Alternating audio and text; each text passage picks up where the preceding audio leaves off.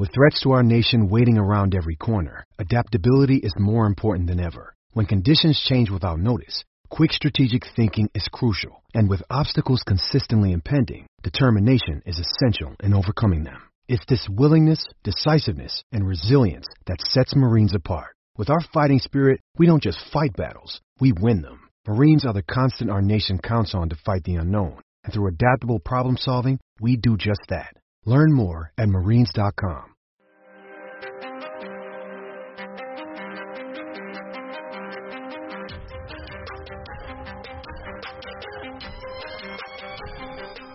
and welcome to the Game Theory Podcast. I'm your host, Sam Vecenie. We're presented by CLNS Media. Today on the show, Jovan Buha is here from The Athletic. You know, uh, over there, it's so great to have another uh, fantastic writer based in Los Angeles. He's like a foot taller than I am, so I kind of hold that against him a little bit uh, as someone who goes out to dinner with him, you know, a few times a year. But yeah, uh, nonetheless, he's a fine human being, I guess. Jovan, how you doing? I'm doing well, man. How are you? I'm all right. I mean, uh, it feels like you've had a busy week this week. You already had Shannon Sharpe just uh, talking about how, oh, he's a beat writer. He has to say positive things about the team, otherwise he won't get people to talk. And you know, when I think of you, I think of someone who is just positive about the Clippers and did not write some massive story in January about how uh, the Clippers are kind of still trying to figure things out after their moves this summer. That's definitely you, right? Yeah, no, uh, I, I definitely view myself as a shill who is never critical of the team or of Doc Rivers' rotation decisions. Um, you know, so that, that that's me. I, I'm Mr. Nice Guy who uh, writes only positive stuff to get people to talk to me. Yeah, I mean, anytime that Jovan's around, I just assume that he is just positive and not out here trying to uh, stir some shit up within the Clippers locker room. That's that's clearly it. Not that you were trying to, nonetheless. Uh, Jovan, we're going to talk about Kyrie Irving. Uh, and him being out for the season to start the show here. Then we're going to move into the bulk of it where we're going to talk about the team that you cover, the Los Angeles Clippers, and just how the race in the Western Conference is shaping up because I feel like that is uh, just a very interesting situation in a lot of ways right now, especially after the trade deadline. There have been some shakeups. So uh, let's start with Kyrie. And I mean, Kyrie is out for the season with shoulder surgery. I don't know. Like, I couldn't get excited about this injury yesterday. Like, excited about discussing it, about analyzing it, about talking about what it means. I just feel like this is such a gap year for the Nets, even though they were in the playoff picture, that it's just hard for me to really make strong, you know, give a strong take on this in any way. I, I wish we disagreed here. Um, you know, but the the Nets are right now in the seventh seed, uh, looking at probably a sweep or a, a gentleman's sweep in the first round, uh, awaiting them at the hands of the the Raptors or the Celtics. And I don't really think Kyrie was was going to make that big of a difference. Now, if you said Kevin Durant was going to be coming back uh, at some point, which uh, I've you know I I don't know if you've heard that, but I, I've heard like random kind of rumors of that of there's a chance he could come back before the end of the season. I don't buy that whatsoever. Um, but well, they like, just kind of shut it down, didn't they? Yeah. So uh, well, yeah, yeah. So but even before that, yeah, like it was a th- there was, was some a, yeah conversations that were happening like in front offices, right? Where uh oh, like I wonder. It was more like speculation, like oh, I wonder if Kevin if they're sitting in like the sixth seed or he thinks that the two seed or the three seed is vulnerable, like will he try and make a push to come back? It wasn't like, uh, oh, he's going to come back. You know yeah, what I mean? No, exactly. And so if you if you told me that, that then this gets interesting, and you know yeah. that's a seven seed I wouldn't want to face in the first round with you know even with a somewhat compromised KD and Kyrie, like you know, I, I just believe in star power usually tends to win playoff series. So in most cases, they would have, you know, two of the three best players in, in a given series. So um, if you told me that, then then I'm interested. But the Nets are gonna lose in the first. I mean, now maybe they they missed the playoffs, although they have been better than with, with, with Kyrie on the sideline this season, or you know at least close. Um, so I, I think they're they're probably safe. Uh, if you look at the competition uh, with like the Wizards and the Hornets at the nine and ten seed. Uh, they'll, they're going to be the seven or eight seed, and they're going to lose in the first round. And I don't really think Kyrie changes that. Well, here's the funny thing too. If they miss the playoffs, they get their first round pick this year, and that pick that is headed to Minnesota after it was uh, headed to Atlanta to clear the cap space to get Kyrie and Kevin Durant last summer, uh, that would then move into 2021, obviously. So it, it is kind of interesting, like in terms of the way that it affects their future and the way it affects their flexibility. Like we actually could be looking at a situation where Brooklyn ends up in the lottery, and just with the way these new lottery odds have shaken out, I mean it's it's not impossible that they could be getting like a semi-real move piece here. Yeah, no, um, I just the, yeah, the bottom of the East, it's it's still, and that's where I mean, this is So a separate this is a separate conversation, but that's where like I, I kind of reject the premise of the East has has caught the West this season, maybe at the top. You know, Yeah. I mean, Milwaukee's the best team in the league, and uh, you look at Boston and Toronto and Miami and Philly, and you know you could probably throw them against the top of the West, but the depth of the West is still so much better, um, and I don't really think it's close. Yeah, I mean, you just look at these teams in the East. Like Chicago doesn't have 20 wins yet. Detroit doesn't have 20 wins yet. Cleveland, uh, the Knicks, Atlanta, Charlotte. These teams are all pretty bad. Even the Wizards, like their defense is just kind of a mess. And then uh, you look across the Western Conference. There are only two teams that don't have 20 wins right now. Uh, one of which is the tanking Golden State Warriors, and the other one is a Minnesota Timberwolves team that has Karl-Anthony Towns and D'Angelo Russell, and is at least frisky when both of those guys are on the court. So, like that team is probably the seven or eight seed in the Western or in the East pretty easily, and they're sitting here at 16 and 37 right now. Yeah, no, I mean just looking at the Suns are 13th in the West at 22 and th- uh, 33. The Wizards are 9th in the East at 20 and 33. So Yeah. uh, the the Wizards would be the 14th seed in, in the West right now. Um, so yeah, but th- th- that's probably a, a topic for a, a different time. Yeah, and I think that the other question that this brings up with the Nets is it doesn't really give them a chance to evaluate how this roster works with Yeah. all of the ball handling that is currently on this roster. Like, can all of Kyrie Irving, Spencer Dinwiddie, and Caris LeVert share the ball on the court at once? Uh, especially when Kevin Durant comes back. Now they weren't going to get a look at Kevin this year, obviously, but uh, I think that losing that ability to evaluate how this roster looks in important moments, uh, when Spencer, Kyrie, and Caris are all trying to carry the load, I do think that that does play an adverse role in how they go about operating this summer. But we'll see. I mean, it's going to be really interesting to kind of watch if one of those guys ends up on the trading block in order to, you know, either clear out space to retain Joe Harris if ownership doesn't love going into the tax, or uh, if, you know, you, you can kind of pull this a bunch of different directions, but you know, does Spencer hit the trade market uh, to one of these point guard needy teams? Does Caris hit the trade market if Kyrie and Kevin say they want to keep Spencer? Like it, it's it, it's a very fascinating set of uh, just different little turning blocks that could uh, create this like Rubik's cube of a team. Yeah, how how do you feel about the Nets moving forward? Because I, I was cautiously optimistic, right? Because we still don't know how KD is going to recover. It is an Achilles, which is, you know, as we know, the worst probably injury you could suffer. Um, Yeah, it's it's and- historically bad, especially for guys that are as tall as Kevin. Now, we've never seen someone that is that tall that is also like that skinny and is theoretically not weight bearing on the Achilles as much as what Kevin will. But yeah, I mean, I'm with you. This is not a good injury to undertake. Well, yeah, and then I had talked to some people around the league over the summer, uh, kind of uh, approaching his free agency of what they thought he, would get. You know, would he get uh, the, the four-year max, or you know, how how would teams approach, um, you know, paying him and, and kind of pursuing him? And it was just like across the board, no brainer. Like this guy's clearly a max guy, even coming off the Achilles. Like you know, we would drop, we would move whatever we could to get him, and we fully expect him to come back as like a top ten player. Like maybe he's not, you know, in that conversation for number one the way he was during the playoffs, and, and looked like at one point he probably was the best player in the league before he got injured. Um, but you know, he's going to come back as like a top ten guy. So that gave me some optimism with, with this Nets team. But I, I can't deny the fact that some of this Kyrie stuff, like just the the continued you know injury history, that he's now accumulated over the past few years. Um, you know, some of the the you know chemistry locker room stuff that came out at the beginning of the season, um, and, and just the way the team has kind of held its ground without him uh, for the most part. Like I, I just I don't know how I feel about this team moving forward. Um, I, I still felt there were some flaws there. You know that they weren't going to clearly be the best team in the East. Say next season, uh, even if KD returns as good as he, he possibly could be.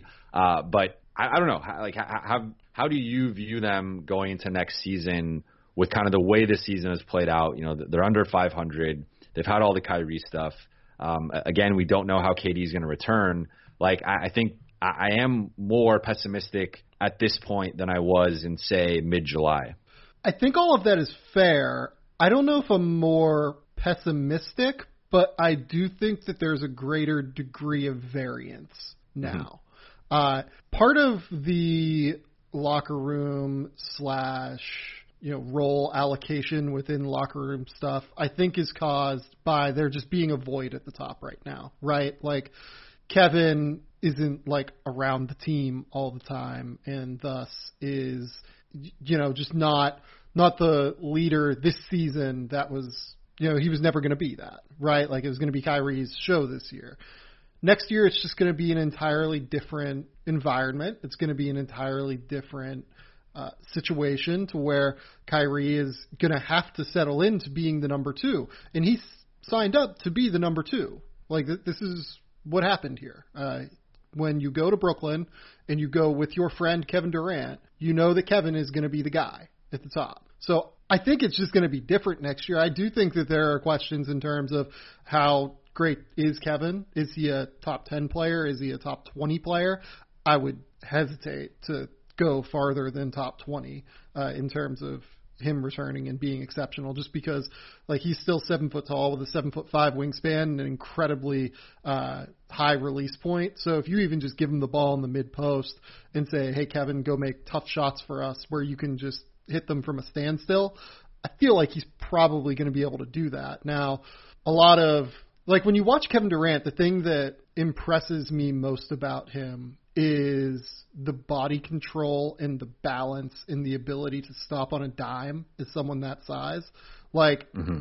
when I like you watch him on an NBA court and I think that you get the impression that all of that is there, but the place where I noticed it most was I went down to UCLA, I guess it was last summer, and just watched him get his shot any single time that he wanted and just he could land on either foot and go straight up. He could go right to left crossover, land, you know, right foot, left foot, however he wants to load into his shot, he's going to get to that shot. Now, does the Achilles injury change something there in terms of balance? Does it change something there in terms of the rhythm that allows him to gain the separation for these things? I, that remains to be seen, and I'm curious to see where it goes. But I still think he's going to be a good enough player to where when you have him, Kyrie, Caris LeVert, I don't know what they're going to do at the center spot yet because that whole that situation seems more unsettled than it should be, in my opinion. Uh, I I kind of think of it as Jarrett Allen should just be the guy, but yep.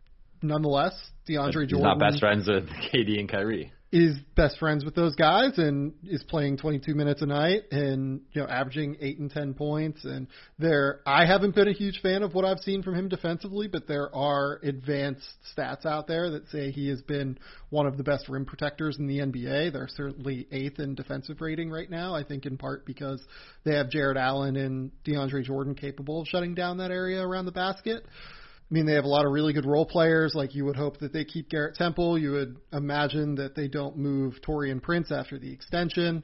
Uh, they they have enough guys here, even with Joe Harris's uncertainty and plus Caris, obviously, that they're going to be one of the most talented teams in the East next year. It's now if the question is, can they play with the Clippers? Can they play with the Lakers? I think that's their ultimate goal. I think that's where I am a little bit more questionable now, but you know, I think that a lot of what we've seen from Brooklyn so far is just there's a void at the top of the roster, and I don't really, I don't really think there's a way back from that. I always saw this as a gap year. I would imagine they saw it as a gap year, and you know, even when Kyrie has been on the floor, I mean, he's been ridiculous in terms of efficiency offensively and scoring ability. Like he's averaging 27 points on 48, 40, and uh, 92 right now. So, like, you mix that with Kevin Durant, and I think that everything's still going to be fine as long as the ball handling stuff out top and everyone being happy with their roles uh, in regard to that works out. So, not to change the subject, but we have two pieces of breaking news during this podcast. Um, the NBA announced it has rescheduled the Lakers Clippers game for Thursday, April 9th at 7:30 p.m. at Staples. Okay. And that that is going to cause a back to back to back for the Lakers. They're going to play three straight games, Oh, the seventh, eighth, and ninth. Uh, so they, they had to move the Lakers Bulls game from the ninth to the eighth. Uh, so the Lakers are going to have three straight home games. So the, Uh, and- the the league is assuming that the number one seed is wrapped up by then. I would imagine. I yeah, I I, I don't know. Um, and then uh, Shams just tweeted that Markieff Morris plans to sign with the Lakers. Uh, he's obviously gonna have to clear waivers uh, for that to happen. But um, so yeah, those those are the two bits of news. Interesting. Uh, so yeah, I closed my uh, closed the Twitter machine during this podcast. I think Markieff's a good get for the Lakers insofar as he helps them play Davis at the five lineups a little bit Mhm. more. Um, I mean, he's basically just like a direct replacement in those lineups for Kyle Kuzma. Do Yeah. I think Markieff Morris is better than Kyle Kuzma? Boy, that would be. If if you're the Lakers, you don't want people to find out that Markieff Morris is better than Kyle Kuzma. Like, it, almost regardless of how they're playing, you don't want that situation to arise because it creates a lot more problems for you flexibility wise long term. Um, yeah, I mean, sure, it's fine. I, I would imagine that the Lakers have done their due diligence and just don't think that a guard that is worth waiting for is going to come available, right? Yeah, uh, and now it it sets up the Marcus Markieff matchup. Uh, and I forgot who reported it, so I, I apologize. But someone said on on Twitter that they're going to be living together. if uh, was it was it Shams? I I'm not sure who who said that, so I apologize. But um, it, it was a credible reporter that that had said they're going to live together if uh, they both live in LA. So that's going to be funny. I will uh, see them down on Sunset Strip here soon. I am sure. just just a good stone's throw from my apartment here in Hollywood. Uh, so yeah, with the Nets, I think we'll we'll just end it there and uh, continue on to the West here because that's obviously where your uh, where your expertise lies. And I guess you know, do we want to talk about the Lakers just in regards to like and just transition into this before we talk about the Clippers, or do you just want to move into the Clippers here? uh, we could start with the Lakers. It's cool with me. So we think the Lakers are the best team, right? Like we don't really have any real questions about them in the regular season. That is, I mean, like we Yeah. think that they are playing as the best team in the NBA right now, right? Other than the Bucks. Yeah, I was going to say Milwaukee, but yeah, outside of them, those are the top two teams in the league right now.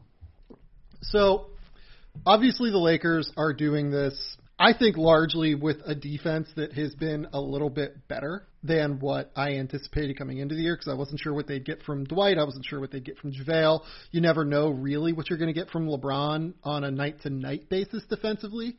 I've just been really impressed with their defense. Now the question is, how do we think this defense translates in the playoffs? Because now we have seen a couple of teams that have the ability to go small and cause them some issues, such as you know the team that you cover, the Los Angeles Clippers, certainly can go small with uh, Kawhi and Paul George at the three four, and then you could even play something like Marcus Morris at the five if you wanted to, and cause them all sorts of problems, uh, and play Dwight Howard and JaVale McGee off the court. And then Houston obviously beats them in the first game uh, that they play their like uber super small ball lineup with Robert Covington, PJ Tucker, James Harden, uh, Eric Gordon, and Russell Westbrook.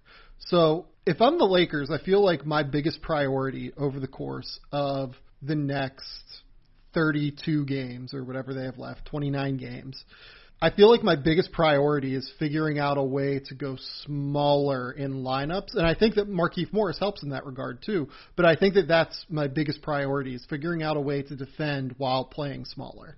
A hundred percent. Um, you know, I, I have watched a fair amount of uh, you know Lakers this season, uh, just because they are in LA, and um, I my, my roommates are all Lakers fans, so Laker games are always on. But speaking specifically to the Lakers Clippers matchup, which I think everyone kind of assumes is, is probably going to be the, the conference finals, depending on how the seeding shakes out. Um, but but th- those are also the games that I've seen, you know, firsthand and, and really gone, you know, through and broken down. Like after both matchups, I, I did a, a film breakdown of, of how the two teams kind of stack up against each other.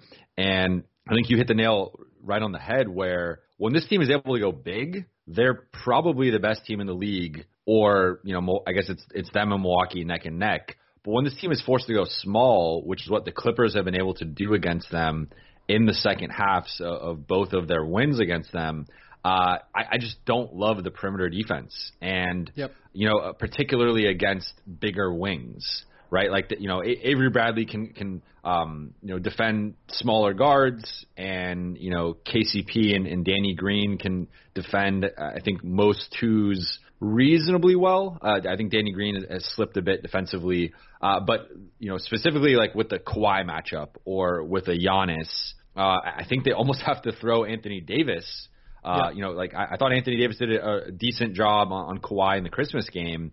Uh, but now you're potentially taking him away from the rim, where he's in the conversation for best rim protector in the league.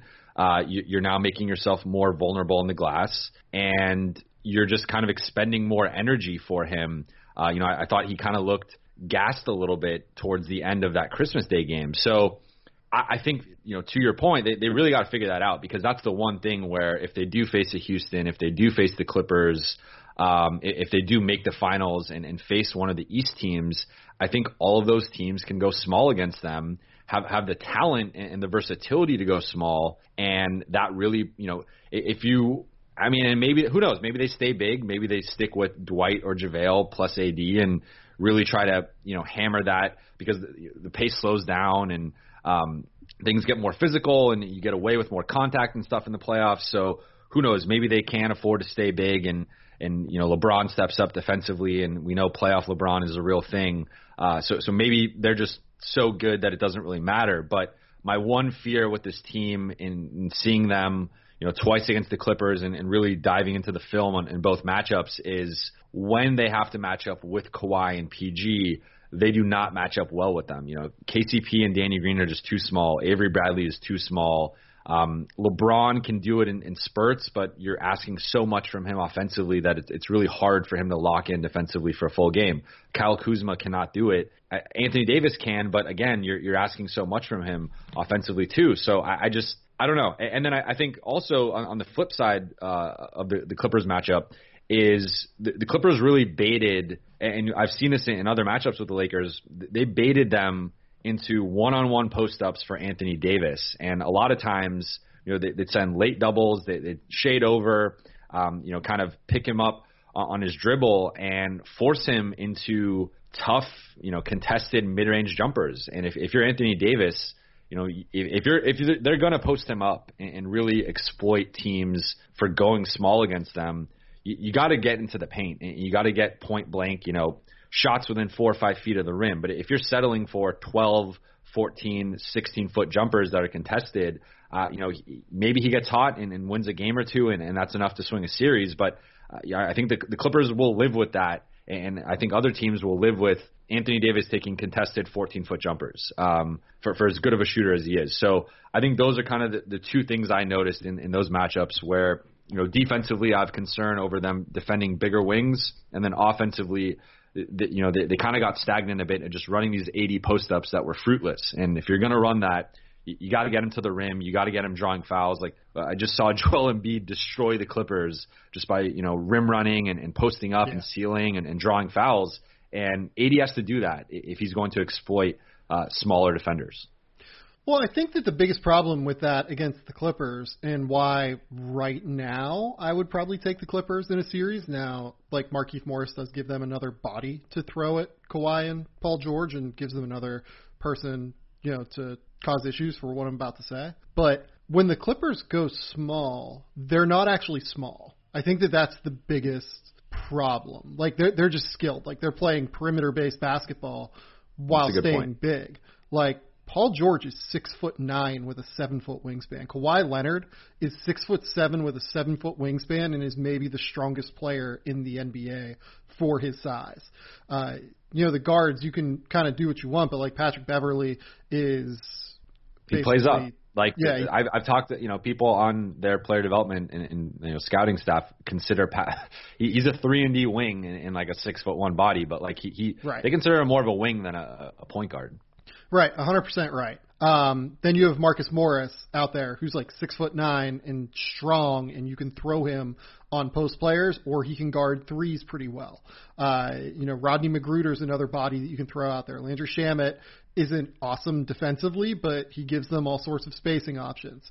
Uh, Montrezl Harrell is very strong at six foot six, six foot seven, with like a seven foot two wingspan. So and this is before we even get to Zubac at center, right? Who's been one of the best per minute rim protectors in the NBA. He struggles with fouls still, and he's gotten better at that this year. But like, it's still not a great situation in regard to him fouling a little bit too much. And I think that that's what uh, the Lakers will probably try to exploit early on in a matchup against Zubac. But you know, nonetheless, I think that that's that's the issue and that's the problem that the the Clippers present for teams.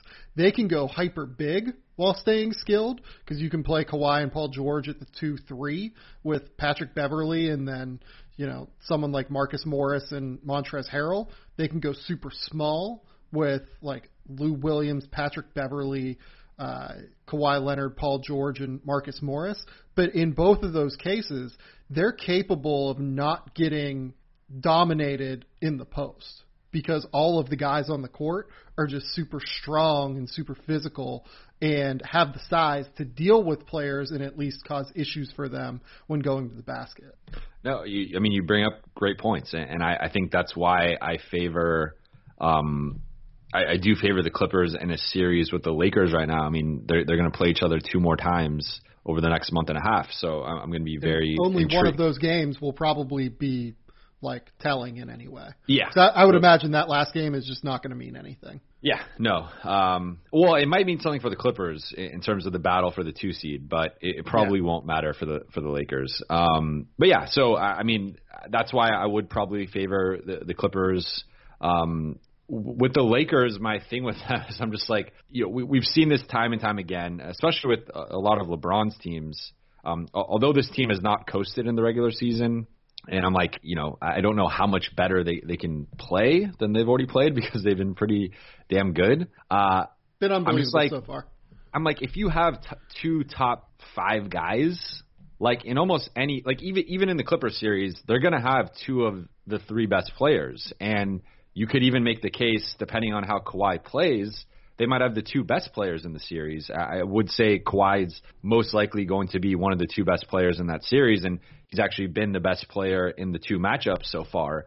Uh, but you know, I just think in in any series the Lakers play, when you have two of the three best players, and in some cases the two best players, you have a shot against anybody. And again, it looks like it, they're probably going to face the Clippers at some point, and that's really going to determine who comes out of the West. But you know, if for whatever reason they don't, and this team makes the finals, or or they do, and they go through the Clippers, like I, I just I really you know this team is so talented at the top where sometimes that that's just all that matters, and whatever flaws you have, you know, the perimeter defense, um, the inconsistent shooting, wh- whatever it is. Uh, you know, lack of a third, you know, reliable shot creator, whatever you want, you know, pick your flaw with the Lakers. Like they still have LeBron and AD, and I think yeah. that should be good enough in, in most instances to get through a seven game series.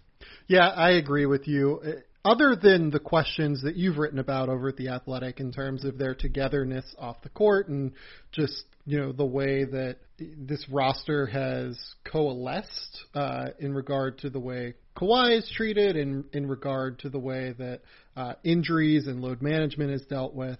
What do we see as the biggest question on the court for the Clippers right now? I, I think it's twofold. Um, I, I think the the question that I've been fascinated with all season is what does the closing lineup look like for this team? And it's gotten more interesting with the additions of Marcus Morris and Reggie Jackson, and, and also with the play of Landry Shamet. Uh, I just wrote about this yeah. today. Uh, I do this thing called State of the Clippers, where I go over 10 storylines with the team every like 10 to 12 games. And Landry Shamet started the season off pretty poorly. You know, for the first 23 yeah. games, was averaging eight points a game, uh, shooting like 38% on threes, which is bad for him. Uh, but in the last 15 games, he's up to 14 points a game, 45% on threes. Uh, they've been running a lot more stuff for him, and he's been playing himself into the closing lineup. So for most of the season, the closing lineup has been Montrezl Harrell at the five, Kawhi and PG at the two forward spots, and Pat and Lou in the backcourt. And and sometimes Doc has gone with Landry. Sometimes you know Mo Harkless, JaMychal Green. He, he's tinkered with it a little bit, but that's usually been the closing five. I think now with Marcus Morris he's going to work himself into that, whether they go bigger, sliding Kawhi and PG down, or going small, taking Trez out and putting Marcus at the five. But I do think Marcus, with his shooting, with his size, with his toughness and defense, is going to factor in. Now, for me, as someone who follows this team as closely as basically anybody, I have some legitimate questions about the ability to close games with Montrezl Harrell and Lou Williams defensively. And Lou, we know, is a bad defender. He's always been a bad defender. But teams this season have really schemed for that and really gone out of their way to run actions that involve Lou Williams. So most of the time you'll see, like, especially if they're playing a smaller team, got you know Lou's always de- defending the worst offensive player uh, on the opposite team, uh, but they will drag that guy. You know, he'll go set a ball screen uh, you know, if he's guarding like Eric Gordon or, or Ben McLemore or something, that guy will go screen for James Harden and, and drag mm-hmm. Lou into it. And now he either has to switch onto that guy or, you know, that guy is going to either roll or pop and, and Lou has to react to that and his defensive instincts aren't great. So you just, you know, Brad Stevens, I thought, I don't know if you saw that Celtics game, he did an amazing job uh, at picking on Lou and really dragging him into actions and, and exploiting that. And, and Trez, um, you know, I, Trez is one of the most polarizing guys defensively, I think, in, in the league, just because, you know, even within the Clippers, you talk to some people and they're high on him defensively. You talk to some other people, they're low on him defensively. And, you know, he's, he's a six foot seven center with a seven three wingspan, or actually seven four wingspan. So he, he's got the length, but at the end of the day, he's six foot seven, and he he himself also doesn't have the best defensive instincts. So if you see him right. rotate, he'll often be a beat late. Sometimes he's a little bit early, but usually he's a beat or two late and you know he'll get the highlight block or, or two every now and then, and that's where you know the people that are high on him defensively will be like, well, see, he can protect the rim, and his rim protection number is actually decent. But watching him a lot, I have my questions of, you know, he's not a good defensive rebounder. He's not the best rim protector, and just in most matchups in the post, he's giving up a lot of size. So, you know, for, for I've been someone who's been on Team Zubac of I, I think he should play more, and I think really if you look at the you know the, the best and, and biggest teams the Bucks, the Lakers, the Sixers, like those the, the Nuggets, those to me are more Zubac matchups where I think he matches up better with Jokic and, and Brook Lopez and Rudy Gobert and, and those types of guys. Um, but to me, it's just fascinating. How does this team close games? Because I think I, they've lost some close games where they've been exploited defensively, where they've given up key offensive rebounds. And Lou and Trez don't help defensively, and they don't help on the glass. And that to me now that you have a Marcus Morris, now that you have a Reggie, well, I don't think Reggie Jackson should close, uh, but I, I think he'll help offensively. Now that you have more I, weapons, I'd be pretty think, stunned if Reggie Jackson was anywhere near the close. Well, I, I guess my, my my point was more like they don't like last season they needed Lou regardless of his defensive limitations. He was always yeah. you know he was the go-to guy. Now you have Kawhi and PG who are going to run the offense through late in games. I think that's where guys like Landry and Pat become more valuable as, as floor spacers, as guys who don't need the ball, and they're better defensively than Lou. And then, you know, Zoo, or maybe you go with JaMychal Green at the five and, and kind of, you know, they closed games last season in the playoffs with him at the five. They, they really like that. Um, that was a big adjustment for them in the Warriors series. So I, I think, if anything, they almost have too many options where I'm just, I'm very interested to see how Doc kind of decides that. And he, he has been rigid with the closing lineup. Like, the, the four top scorers, you know, Trez, Lou, Kawhi, and PG, have almost always closed. He rarely benches Trez or Lou. So I'm just like, you know, I think this team is talented enough where it might not really matter who closes games, but for for my money, I would probably go in a different direction than they have gone, and that to me is like the one thing where I'm like, if this is a close, if there's a close game with seven minutes left in, in the playoffs and they're closing with Lou and Trez, I have my concerns defensively. uh, where I think now they have alternatives where you you know Marcus Morris is a better defender I think than Trez, and you could close a game with him Right. and probably feel more comfortable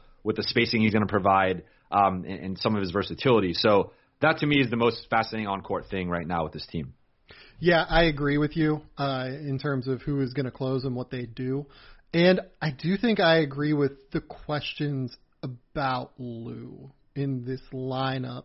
If they're, it's funny because they almost always tie Lou and Trez at the hip, right? Yeah. Like that, those two guys are almost always going to play together, and you know it's not unsound reasoning why they do. They are exceptional together in ball screens. They are the chemistry they have together is unbelievable, and yet I worry about playing Lou in a lineup in the playoffs when you don't have an elite level rim protector backing him if he does get beat. That I think is I think they almost are going to have to choose one.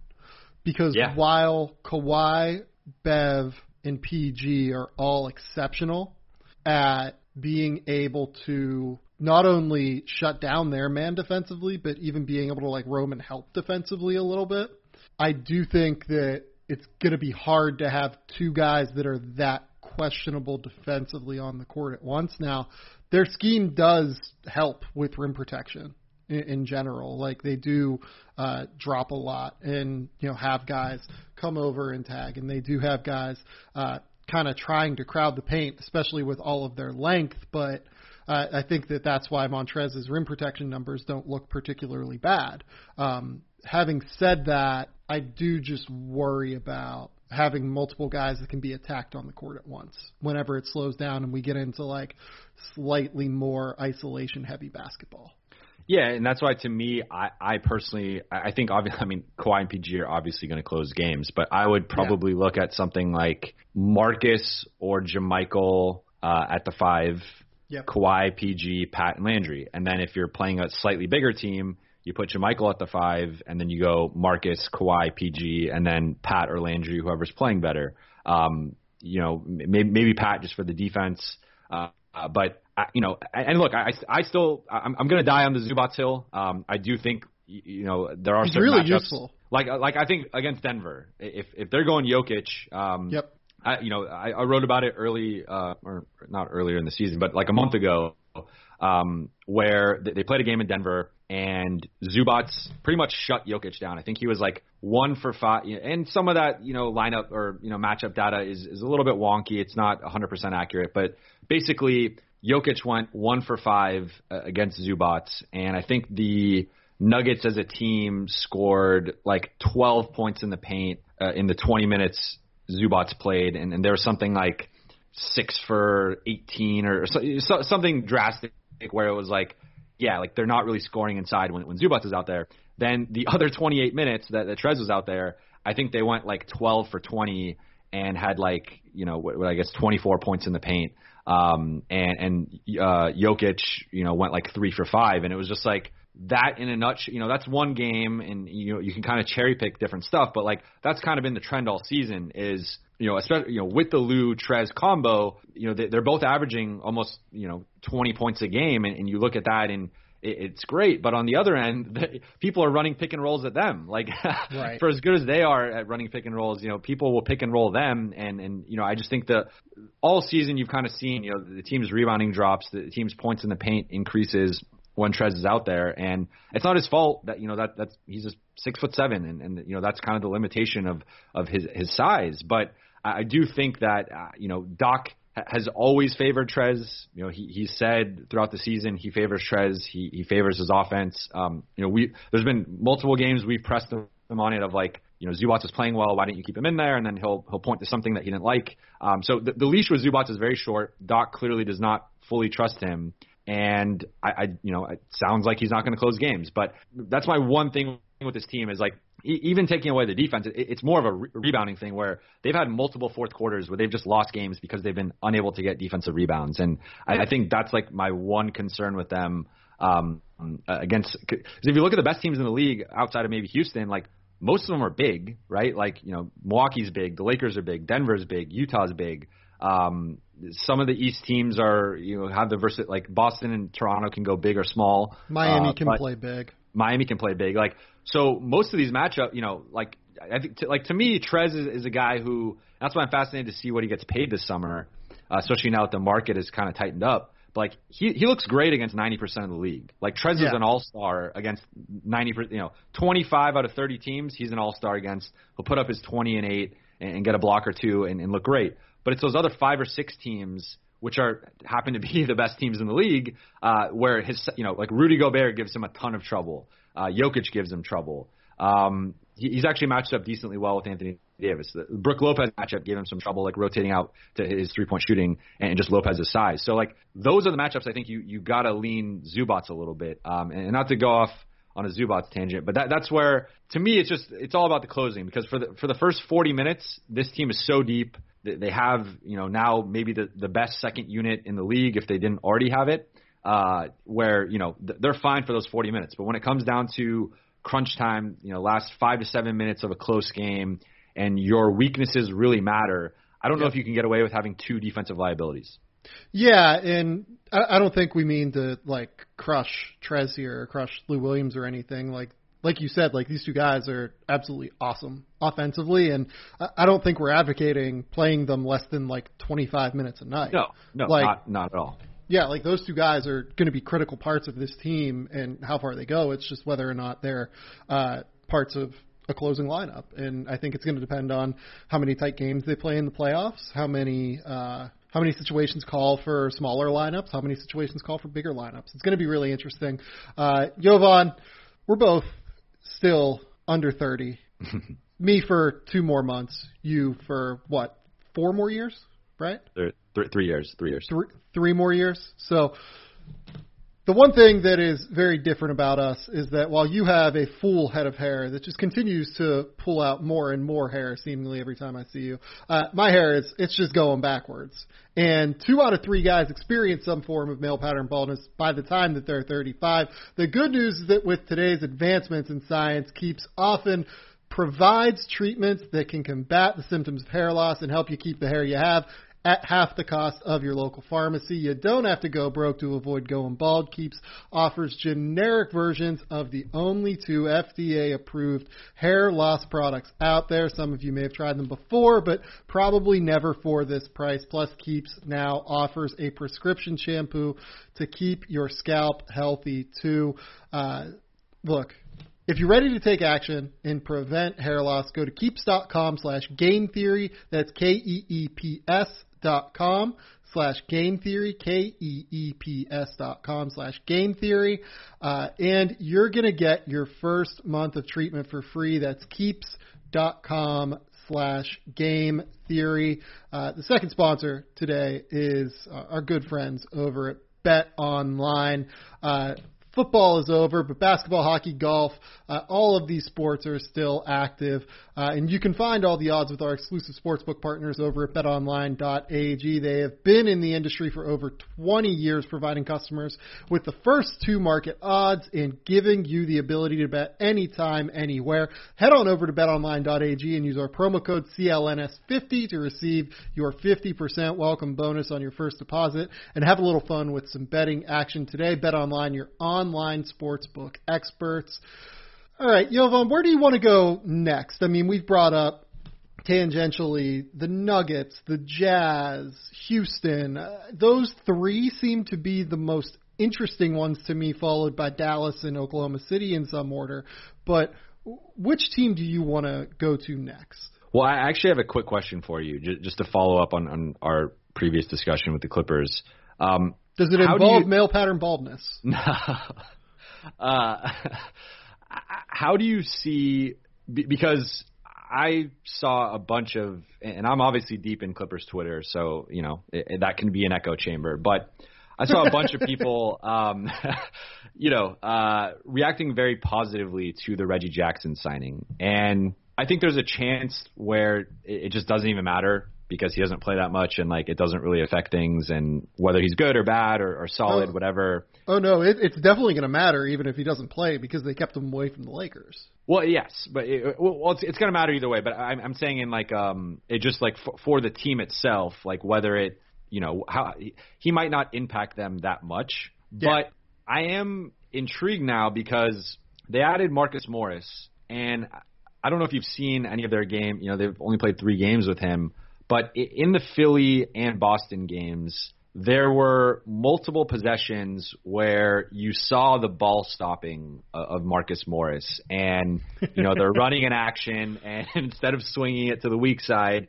he decides to hold the ball and call for an ISO or call for a screen, and then take like a contested mid-range jumper uh, while Kawhi and PG are out there, and he hit some big shot. You know, he hit a big shot in the Sixers game. He hit a big shot uh, to help it go to another overtime in the Celtics game. So like, you know, I, and I've talked to, I was talking to Jared Weiss, and, and he was saying, you know, the one thing you can count on with Marcus is he, he's a clutch shot maker. Like he's going to take some big shots, probably shots you don't want him to take, but he is clutch. He makes Yeah. big shots.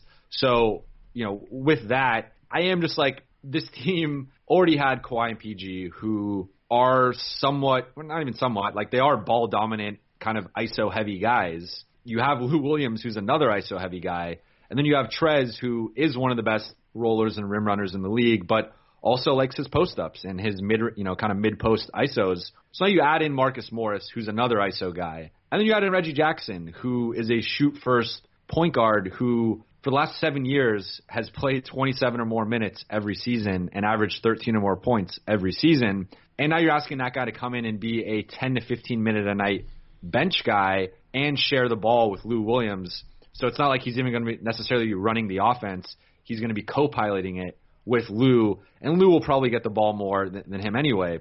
So you're basically telling Reggie, come off the bench for 10, 12, 15 minutes a night, be a spot up shooter, and you know don't close games. So there's a part of me that's like, on paper, if this all works out, this team I think has the, the best, you know, one through ten, it's the best rotation in the NBA. They have, you know, that second unit of Trez, JaMychal, uh, Landry, Lou, and Reggie Jackson is to me the, the best second unit in basketball. Uh, but you also have seven guys now uh, b- between Kawhi, PG, Trez, Lou, Landry, Reggie, and Marcus, who all kind of expect to be playing 25 to 30 minutes a night, getting their 10 plus shots, you know, averaging 12 to 15 plus points. And I, I just wonder if at some point that kind of hurts this team. Uh, where there are possessions where you see Marcus isolating and taking bad shots. You see Reggie Jackson running a pick and roll with Trez, and he's taking a step back three or, or a contested mid range shot. Like, I do wonder if at some point having too many offensive options, especially guys who are very ISO heavy, uh, guys who are shoot first and not pass first, comes back to haunt this team.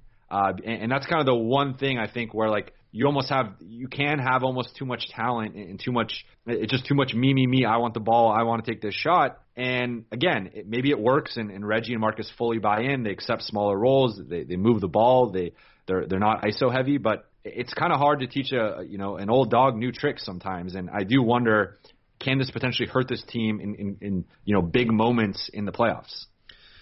I think that the playoffs are just such a different beast from the regular season. Like, I would venture on some level, Marcus Morris does not want his like per game numbers to drop because he has to re-enter the free agency market this summer. And while the Clippers now have the ability to pay him, I believe it's going to be like 18 million. Yeah. And that's probably more than anyone's going to pay Marcus per year. But I I wonder if he wants to just, you know, maybe set himself up to not be in a problematic situation uh, where he's stuck on the marketplace next summer. Uh, Reggie Jackson is just like I, I am unconvinced that he's going to do anything but play 10 to 15 minutes a night. Uh, and like I understand that now the lineups are a little bit too ball dominant and they are a little bit too uh, lack of pass heavy. Uh, we'll say. I, I get that. I do, but I also just like kind of think that for the most part, the Clippers have done a pretty good job of like getting good people on the roster, like people that are good teammates. Because like while Marcus will take these bad jumpers, he is also someone that like his teammates tend to like. Um, you know, Lou Williams, you will never hear a bad word about Lou Williams from his teammates. Is like Nope. another ball dominant guy that might have to take a step back in the playoffs, right? Um, you know, Landry Shamet is not a guy that's gonna, you know, as a second year guy, is not gonna complain about not getting the ball come playoff time. I don't think. Um, like, like you can go down the list now. You know, Reggie's obviously going to be there, and I'm sure that Reggie on some level hopes to get the ball enough. But you know what? Like Reggie's not been a disaster catch and shoot guy over the course No, of no. his career. So I think that if you play him in that role, uh, play him with Lou on the ball and have Reggie just spot up on the wing and knock down shots. Like, yeah, it's a reversal back to the role that he didn't want to be in when he was in Oklahoma City. But you know what? Now he's gotten paid, and now he has been on the other side of uh, not winning games and being stuck in the middle in Detroit. So, you know, if he's serious about winning, I think that he'll fall in line and hopefully be the you know second unit creator that essentially Jerome Robinson couldn't be. I mean, I think you're right. Like, I, I do, I do think this is more likely to work than not work. I, I just wonder at some point. It's a bet for sure. Like Yeah, you're you- you're like- 100 percent right. It's a bet. Yeah, and I, I just, I just think you're, you're asking like in, in both instances, it's like Marcus is coming in as you know the it was the number one option in New York, having a career year, and now he's what the fourth or fifth option on this team. Like you know, and and maybe even the sixth some nights with the way Landry's been playing offensively recently. Uh, th- then you have Reggie coming in, who's who's been a starter the last five years and, and been paid as such, and now. You know, you're not only are you telling him You come know what bench, though with, but with Reggie, I think the thing is he could have gone to the Lakers and gotten this. Like he could have had the role that he had with Detroit, probably with the Lakers, right? Like I mean, I, could, I would say this is where s- some of the agent politics stuff comes in because he does share. He's best friends Right. with Paul George and his agents Aaron Mintz, who obviously he and the Lakers don't have the best relationship to say the least. So that's that's where it's like I don't know if it's you know maybe if he had you know agent X and it, there was no politics involved, maybe he ends up going to the Lakers instead because I think he would have theoretically a bigger role with the Lakers. But like I think Um, we I think we often underrate the agency that like these human beings involved in making the decisions have. Like unquestionably the fact that he's very close with Paul George and shares an agent with Paul George played some sort of role.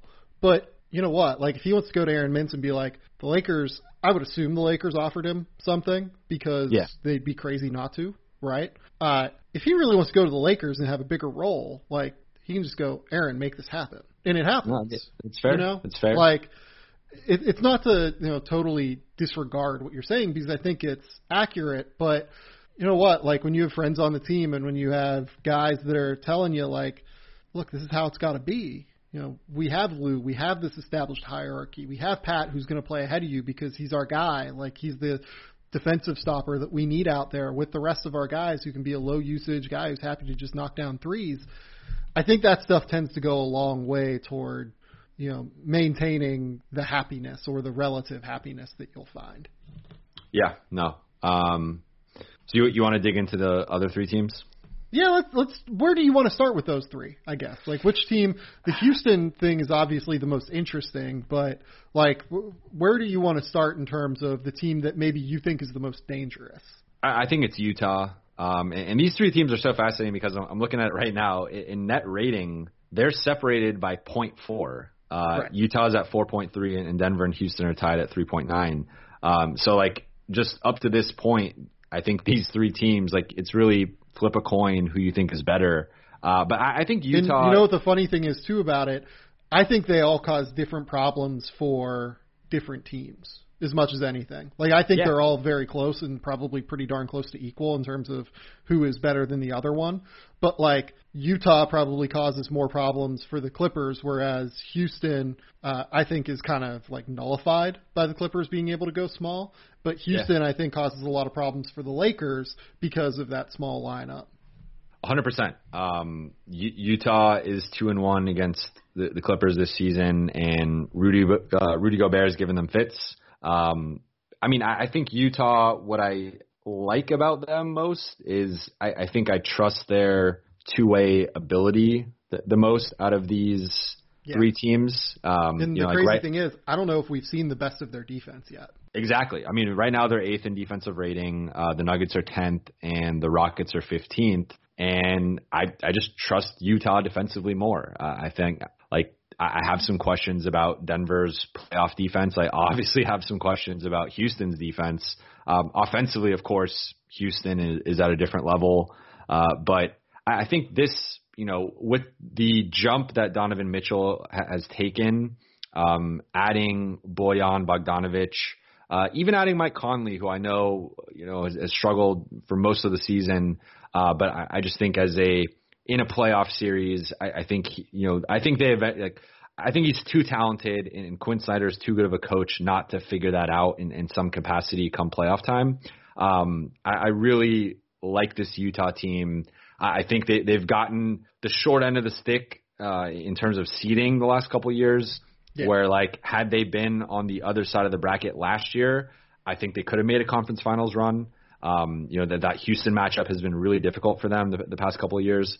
Um, so, but I think if they're in like Denver or Portland's slot, they could have made at least the semifinals, if not you know conference finals. But um, well, you know what though, like they're probably gonna have to get by Houston in the first round. Like that's what yeah. it looks like most right now. And yeah, no, that's like such a fascinating because I, if we're talking about like in a vacuum, I think Utah's probably a better team. I think I think it's very very close, but like, man, they can Houston can just cause so many problems for Gobert right now. Yeah, and that's that's the that's the chess match that um you know I I really think I think well, now with with Capela being out, you know, I think it kind of makes more sense because I I'm really high on Clint Capela Um, and again, everything I look at is, is kind of through a Clippers lens, just because I'm I'm so you know um, focused on that. But in the Clippers matchup, like he killed the Clippers, and they had no answer for him on those you know lobs, offensive rebounds, and I just think he's one of those guys that can really. I mean, he can be played off the floor as we saw in like the Warriors series, and but there aren't there isn't like a Warriors type team really this season um, in terms of going that small. And I mean, if anything, it's Houston. So like I, I think in theory, I think he, he was a big piece for them. But with, with I'm the a, I'm a little bit out, dubious of his health. Right. Well, now. that's it, but that's the thing. So that, with him being out the next few weeks, um, yeah. and, and you know potentially who knows what his status is going to be the rest of the way getting a Robert Covington and just going all in on, on the small lineup. Like it's completely unlocked Russell Westbrook. This is the best he's played in years, maybe the best he's ever played. Um, you know, it's been a little bit of an adjustment for Harden. He, he's kind of slipped up a bit, but slipping up for him is still, you know, 30 plus points uh, a night. And uh, I, I, you know, I, for them, I, I would have loved for them, and you know, I know he hasn't cleared waivers yet, so maybe it happens. But I'd love for them to, to get Markieff Morris um, and, and claim him off waivers, and, and they could do that with their trade exception. Uh, you know, you could use that on waivers. So that'd be hilarious.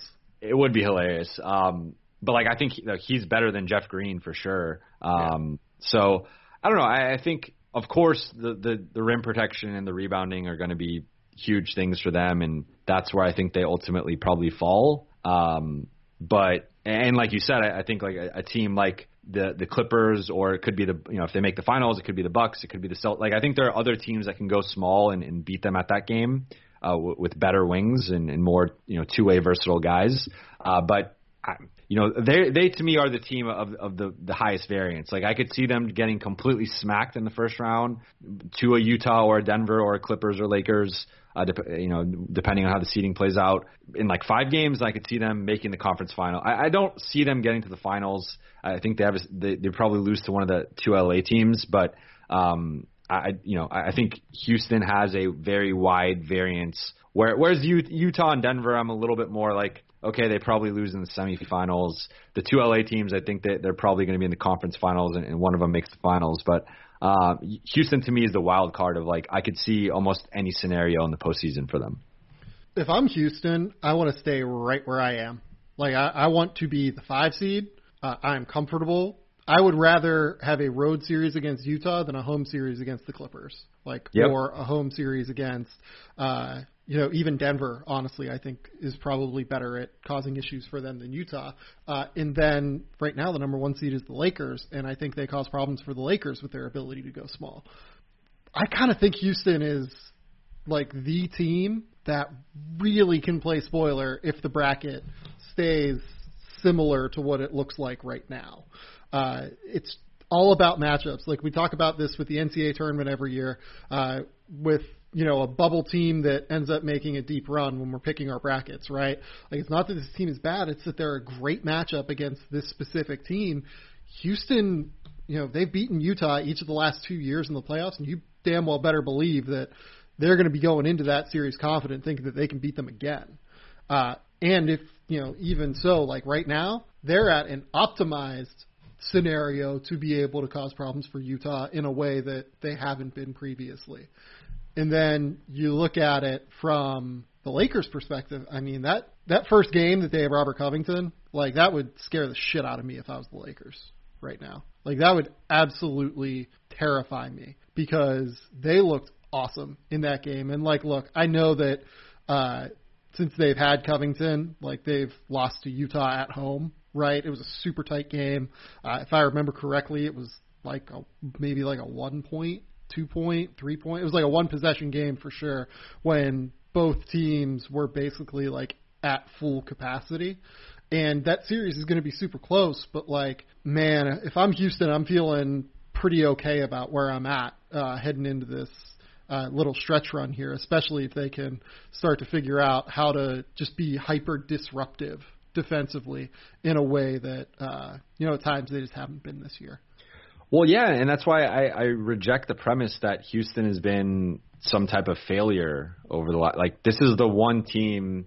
Oh no! We, we, Anyone that seen, says that drives me crazy. This is yeah, yeah. This is the one continue. team we've seen put push the KD era Warriors in, in a series. Like really, the, the I mean, now the Raptors last year, but that was you know KD was out, and um, you know they were dealing with some injuries. You know, Clay, Clay went out too, and yeah. I, I who knows how that series plays out if, if those guys are healthy. But you know, it, against the healthy Warriors, um, the the Rockets and last season's Clippers team uh, are the only team to to push the the KD you know Warriors in a series, and I, I think pe- pe- you know pe- people. Daryl is very he's a polarizing figure. James Harden is a polarizing figure. Um, Chris Paul and, and Russell Westbrook are, are polarizing figures. So like it's made sense why they've gotten so much flack and, and hate. Um, you know, they, they probably are the most disliked team in the league, or at least that in that conversation by like the casual fan. But you can't deny how good they've been. You can't deny how great James Harden has been. You can't deny that this small ball thing is looking like it's going to work, or at least maximize their potential. And again, if they fall to a, one of the LA teams, it's just kind of like, okay, well, we lost to a better team. But you know, I, I just I think Daryl and, and the organization deserves credit for trying something no one's really tried or like fully gone pot committed. Like, you know, outside of Tyson Chandler, this team does not have a center on this roster right now.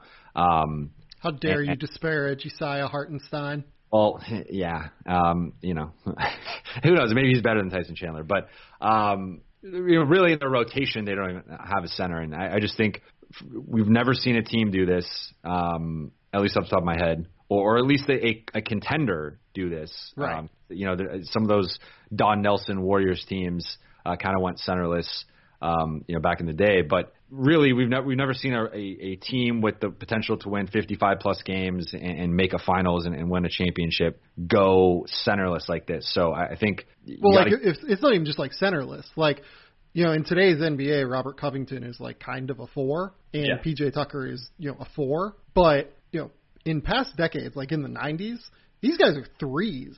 Like they're not even just going without a center; they're going without like a traditional four man even and that I think is what's so awesome and why, why I love this experiment uh, that Daryl's undertaking. Like I, I think it's fantastic, and I think it's a great idea to just totally take this to the extreme of where it'll go. Like I, I wrote this whenever uh, Seth Partnow, Danny Leroux and I broke down this trade originally. Like I was listening to Steve Nash and Bill Simmons on Bill's new like history of basketball podcast and mm-hmm. the thing that Steve said was basically a lot of the people associated with the Phoenix Suns teams of the, you know, mid 2000s to late 2000s, the 7 seconds or less teams.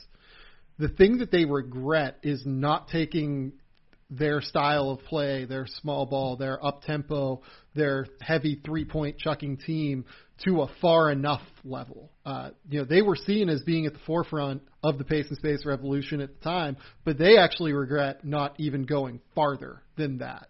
And I love the fact that the team that Mike D'Antoni has now is the one that is just taking this to its farthest extent. Uh, that he has a GM in Daryl Morey that is willing to just go all the way to it, go as far as he can, zig as far as he can, while the rest of the league is, you know, semi zagging a little bit, uh, and just going for it. And, and I think that that's going to be really interesting. Like I, I'm very excited to watch Houston the rest of the way here now.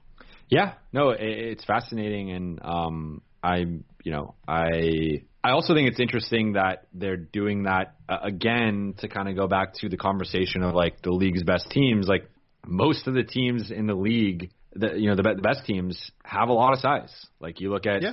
Milwaukee, you know, Brook Lopez and, and Giannis, and um, you, you go to Utah, Rudy Gobert, and you, you go to the Lakers and, and AD plus the centers, and um, you know the the Clippers, like you said, Philadelphia is huge. Philadelphia is huge at, at every position. Um, you know, Toronto can can be pretty big with Gasol and Ibaka and, and Siakam, and uh, the Clippers, as you said, you know, don't necessarily. I mean, Zubac is big, but outside of him, they're just big kind of across the board, like two through four, Right. two through five. Uh, so really everyone else is going big. The league has been trending bigger with the best teams, and Houston is really just saying, "Screw it, we're going all in on the small stuff." And like, it might work. Like, who who knows? Um, I ultimately like have some again some concerns about the defensive side, and just once the game slows down, and you know we have seen size has kind of mattered in, in the playoffs, and that was kind of the sneaky thing with with Golden State was, um, you know, they, they did go smaller, but they were pretty big across the. You know, Steph is is big for a point guard, and everyone else was, you know, their size or bigger at you know two Right. through five. Um, and you know, KD was a seven foot, you know, power forward. So, it, you know, that's where some of the Golden State stuff is, you know, th- th- like they're bigger than Houston was, even though they went small th- themselves. So, Right. um, I think, and then they're, I think, obviously more sound defensively, just with, with Draymond and Clay and KD uh, and Iguodala. So that to me is, is kind of going to ultimately be like, you know, how good can Houston be defensively? And you know, like you said, they have been pretty disruptive and they've looked pretty good. And um, I think. You know, again, you- you're going to see stuff where like they play the Lakers and, and they're going to be trying to post up Anthony Davis and, and saying, hey, you know, go take 15 shots on the block uh, and that could actually, I think, play into Houston's favor. Uh, so it, it's going to be a fascinating chess match. Like I'm, I'm very excited for the playoffs, and, and the one team that we haven't talked about uh, because they're a little bit lower in the standings, although their net rating is better than all three of these teams, is the Dallas Mavericks. Um, yeah, that, that's where I was going to go next to either Dallas or Oklahoma City. Worry you? And I think that there is. Uh, I'll say this: like I talked to some executives around the league for playoff teams, and they don't really want to play Dallas because they're worried that Dallas can just like catch fire from three and just rain hell upon you, basically. Yeah, no, I mean, it's Luka's.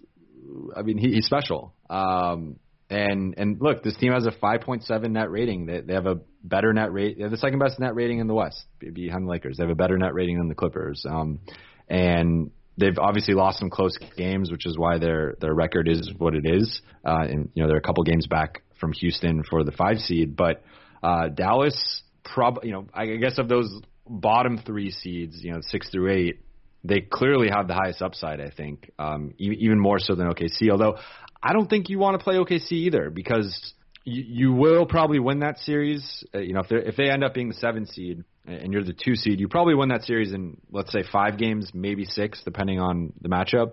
Uh, but you're going to be beat up after that series. You know, like Steven Adams is going to beat you up inside. Um, you know, Chris Paul is Chris Paul. Um, you know that that's a tough team, and they're going to make you work for it. And I, I think you know I, I thought it was really telling that Chris Paul was one of the the you know ten guys closing the All Star game. And I know he's it was Team LeBron. He, he's best friends with LeBron, so that was part of it. But I actually thought he deserved to be out there, like with the way he had played in that game, um, and it just kind of showed like Chris Paul is still really, really good. He deserved to be an All Star. He's still, I think, in that top 20 player conversation at his peak. Um, and if he can kind of channel that in a playoff series, You know, Shai is obviously someone I'm very high on, having seen him up close last season and, and seeing his development, his step back jumper, his pull up jumper, um, just his size and versatility. Schroeder, you know, Dennis Schroeder's probably the favorite for sixth man of the year right now. Uh, Steven Adams is still, I think, one of the more underrated bigs in the league. And then Danilo Gallinari, when he's healthy, um, is you know one of the best shooting fours in the league and, and just you know his face up game and um his ability to isolate and just very efficient shooter. So I I like OKC too. Um and I, I think that's where the Lakers getting, you know, the, the one seed most likely is a huge break for them because whether it's Mem- you know Memphis is good too and and you you have Portland who's making a push for the 8 seed, but I think there's a huge gap between that like 6 7 and, and 8 um in my opinion and, and who you're playing in the first round and like you know, I expect the Lakers to probably sweep in the first round, maybe lose a game, but most likely sweep. Uh, whereas that, you know, two and three seed, you're gonna have a dogfight against, you know, Dallas and, and OKC. Like that's going to be, it's not going to be an easy, even if you win in five games or, or sweep them. I think all those games will be hard fought, close, you know, coming down to the wire because those two teams are really solid. Um, and I think they're better than sort of the average like six or seven seed recently. I do agree with that that they're better than the average six or seven seed. I will just note Dallas is three and nine this year against the top five teams in the West. Uh, mm-hmm. I do wonder if some of that, like you know, front office, you know, we don't really want to play Dallas stuff because they can get hot. I wonder if some of that's like a little bit misguided because they can struggle a little bit defensively, and you know, there are just a lot of places to exploit on that end of the floor for Dallas. Uh, now Oklahoma City's four and seven against the top five seeds, so a little bit better. I don't know what to expect from Oklahoma City in a playoff series outside of knowing that like if it's tight, Chris Paul can take over, but you got to get there. I think against teams that are legitimately more talented than they are right? Like if it's a tight game in the fourth quarter, I actually do really trust Chris Paul to be able to like potentially eke out like a couple of those games in the series. But I, I mean, like I love Gallinari. I really love Steven Adams. Shai is really good, but Shai will be playing his first playoff series as like a guy that is a go-to guy in a playoff series, and I wonder how that goes. Uh, and the same can be said for Luka, by the way. Now Luka's just kind of a different beast insofar as like he's won MVP awards in Europe, like during finals pushes, and like has won a Euro League title and stuff. But I do just wonder if they can get close to if they can keep games tight in the playoffs to where they can allow Chris Paul to take over, uh, especially given the fact that you probably have to play Chris, uh, you know, 35 to 40 minutes a night in the playoffs versus uh, what they're doing now with them. No, that, that's a, that's a that's a good that's a good point. Um, I mean, I, I saw it last year with Gallo uh, the, the Warriors really schemed him out of that series, and that's kind of one of the things that's been a criticism of him is yeah. he can be passive and, and deferential at times, and um, you know he, he's a tough player. Like he, he's not, you know, there's always the, the kind of soft European stigma out there, but he's not that by any means. But I think he is he is almost too selfless to a fault at times where if he doesn't love the shot, he will move the ball, even though he is one of the best. Like I, you know, he's one of the best shooters in the league. Like last season, he flirted oh, with the, the 50, 40, 90 season. Like he he's a special shooter. Um, but yeah, and, and then Shai, like you said, he's never been really schemed against and, and a focus of a defense. So we'll see how he handles that and just kind of the bright lights of, of being that guy in the playoffs. Um, and you know, it is a lot on Chris Paul, and we've seen Chris break down towards the end of seasons. You know, the past couple years how does he handle, you know, he's not sharing the workload with a James Harden. He's kind of been the guy for them. Um, and I know they, they kind of go with the three point guard attack, and so he's not always handling the ball, but for all intents and purposes, he is the guy there, and that is a, a big burden on him. But I mean, again, I, I don't think you know if you ask me right now and what the matchups would be, it'd be Denver, Dallas, which I think is Eh, I don't know. I, I wonder if Dallas could take a couple games off Denver. Um, I mean, I, I would def- I'd probably lean towards that being a five game series, and then Clippers Thunder. I'd lean towards that being a five game series as well. Uh, with the Clippers, I, it depends who's available. Like I, I don't know who's who's ever available with this team, but um, I, Yeah, I would so, even like, go those are probably six five for game the series. Nuggets uh, Mavericks too. It could, yeah. No, it, Yeah. could, it definitely could. Um, Um, like, I, I it also really depends on you have got. I think it depends on two, which is probably why I would lean towards six as well. Is like who do you have to throw on Luka? Because in like the Clipper, like the Clippers can throw Kawhi, PG, Pat Bev, um, you know, maybe even Marcus Morris, d- d- depending on. Um, you know, sort of how, maybe uh, the Clippers zone up a lot too, so it kind of depends on that. But like, you know, Marcus against the- physical too. yeah, but against like, and then the Rockets obviously can can throw a Covington on him, can throw a PJ Tucker, um, can throw even Austin Rivers, who I think is an you know underrated defender. Uh, whereas like teams like the Lakers and the Nuggets, I don't really love their matchups against Luka. Um, you know, one on one. So those, you know, that's where I think you've seen Luka play better. Um, you know, especially in like that that Lakers matchup where they had that game early in the season, and they had the the game in LA where they came in and, and blew out the Lakers. So, um, yeah, so I, I think you got to have someone who could defend Luka one on one or, or reasonably defend him. You're, you're never going to stop him, but um, force him into tough shots, really be physical and, and big against him, and so that's where. So yeah, I mean, I, I think we're we're we're in agreement here. I- I'm not by any means saying Dallas or OKC is going to win the a first round series. I just think they're tough teams that could push a, a hard fought four or five game series where if you're the Lakers or you another team ends up with the one seed, I think you're going to have an easier time against a Memphis or a Portland.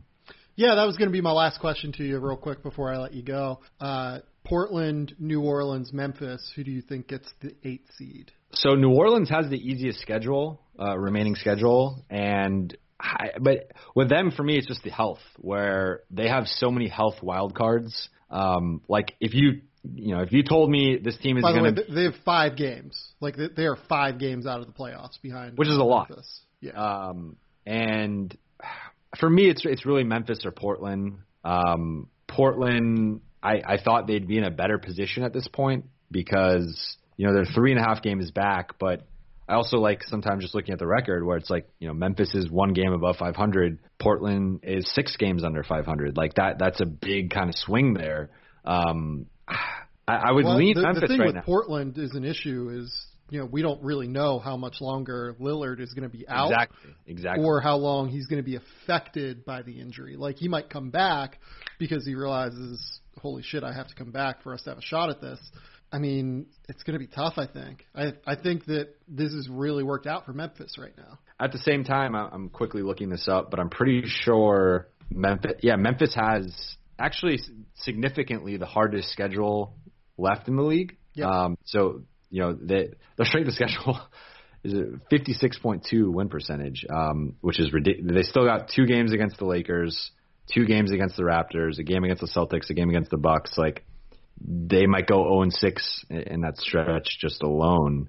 Um, Yeah, they, their next three So- are on the road against the Lakers, Clippers, and Houston. Yeah, they didn't even have Clippers in Houston in, in this toughest opponent. Um, uh, but but they play the the Pelicans twice, and that's going to be you know a pretty big. Um, obviously the the head to head there. I, I would lean they go to Memphis they go right to because- Portland twice as well. So I, I would lean Memphis uh, just because of the I think the uncertainty with the Dame situation. Uh, although they are going to get Nurk back at some point, um, or it's I think so, unless there's been an update that I'm not aware of. Um, and It's unclear New when, Or- but it seems likely he will come back. and then and then New Orleans, I just like you said, they're five games back, and you know between Jrue Holiday, Derrick Favors, J.J. Redick, um, maybe even Zion, like there are a lot of health questions for me of you know can this team stay healthy um, over the next 30 games, right? So Yeah. or the, the 27 games left. But I would lean. I, I would say Memphis is the favorite for me right now, um, and, and probably the the team that I'd be most interested to see. Well, actually, I don't know about No, that. I- probably New Orleans. I, I would be much more interested to see New Orleans. Uh, You're right, right. But I would love to see Ja in a playoff series. Uh, Yeah, just- I totally agree. Uh, having said that, here is New Orleans has just like a stretch of unbelievable luck, like from the time that um, mid March hits. It's Atlanta, San Antonio, which who knows what San Antonio is going to look like by mid March, just in terms of like, are is everyone still playing? because I'm just unclear on what their long-term goals are here. Um, they go to Memphis, which is a critical game, and then Sacramento, and then they have a home game against Memphis. Then after that, New York, Orlando, Atlanta, Washington, San Antonio, Charlotte, Phoenix. The Sixers is a tough one, and then Washington, San Antonio to close the year. Like, if they can keep this, if they can win tonight at Portland without Dame, they can beat the Warriors on the road, and then you can lose this game to the Lakers on the road and be fine. Like, you go two and one on this little mini road trip. Man, I, I think that they're going to play, I think they're going to have the best record of these three teams coming down the stretch.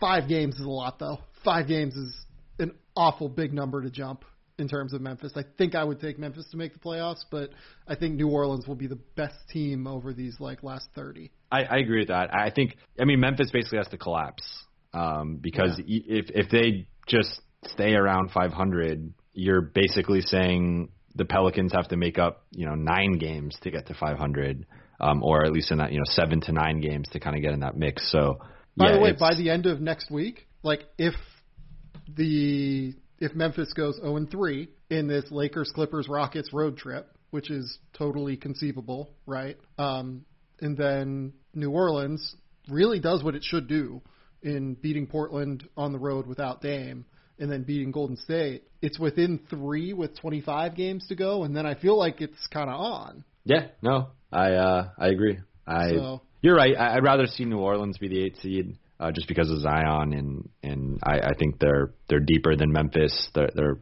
funky. They're they're more interesting than Memphis. But I think there is something too, though, to seeing like Ja um, in a playoff series, you know, being schemed against uh, as the primary ball handler. You know, like yeah. that that to me is just a, a fascinating kind of chess match. Yep. Yeah, totally agree. Uh, Jovan, tell the people what uh, what you've got coming up, where they can find your work, all of that uh, fun stuff. Yeah, so you can find me on Twitter and Instagram at Jovan Buha, J O V A N B U H A. You could read my work on The Athletic. Uh, just go to the Clippers section. Also have a podcast, Clip City, um, for The Athletic. Uh, you can find it on Apple Podcasts, Spotify, everywhere you get your podcasts, um, as well as some subscriber-only episodes. Um, and to subscribe for that, well, you should already be subscribed to The Athletic if you're not, but if you're not for whatever reason and you are a Clippers fan listening to this, um, you can go to theathletic.com slash clip city to um, help out the podcast. But yeah, uh, today uh, went up uh, State of the Clippers, my 10 game check in on the team, 10 different storylines. So I get into strength of schedule, the closing lineup, uh, some of Paul George's struggles lately, uh, Landry Shamet's play, uh, you know, a bunch of different stuff, uh, kind of break that down. So um, check that out. Also wrote about Patrick Beverley's uh, homecoming during All Star Weekend, Reggie Jackson's fit. Uh, so a bunch of different Clipper stuff if you're interested in that. Uh, so yeah. Go follow all of Jovan's work. He's fantastic. He's one of my favorite people who works at the Athletic. Uh, I wrote about Udoka Azubuike this week and why I think he's been the best player in the best center in college basketball this season so far. Uh, please go read my case. It's long and wonky in terms of defense. Uh, USC. USC. I'm a big, uh, big uh, Onyeka Okongwu guy. Are you? Uh, have you have you dove in yet? Not not yet. I, I, I read your piece. I, I learned a lot. I, I did not know anything going into it. Uh, but but no, I mean uh, it's been a weird decade for for USC sports, which of course coincided with the decade I became a Trojan and uh, became a fan of, of Trojan athletics. But uh, I, I've not, admittedly, like I, I'm so focused on the Clippers and, and what's going on with them that I have not kept up as much as I should. But I, I will around draft time start to dig into that stuff, and, and that's when I read your work and, and start to really learn about these guys. But um, based on what you wrote, I was very intrigued by his defensive potential. Onyeka is a stud. I am. I'm all in on Onyeka. Um, a lot of NBA teams are very in on Okongwu. He is like he's going to go in the top ten, I think. Um, I'm trying to think what else. Is there anything else? I'm trying to finish up the rookie scale project. That's why I've only written once this week. So uh, keep it locked here for that. I'll update my big board next week. But yeah, until next time, I think we'll talk soon. Bye.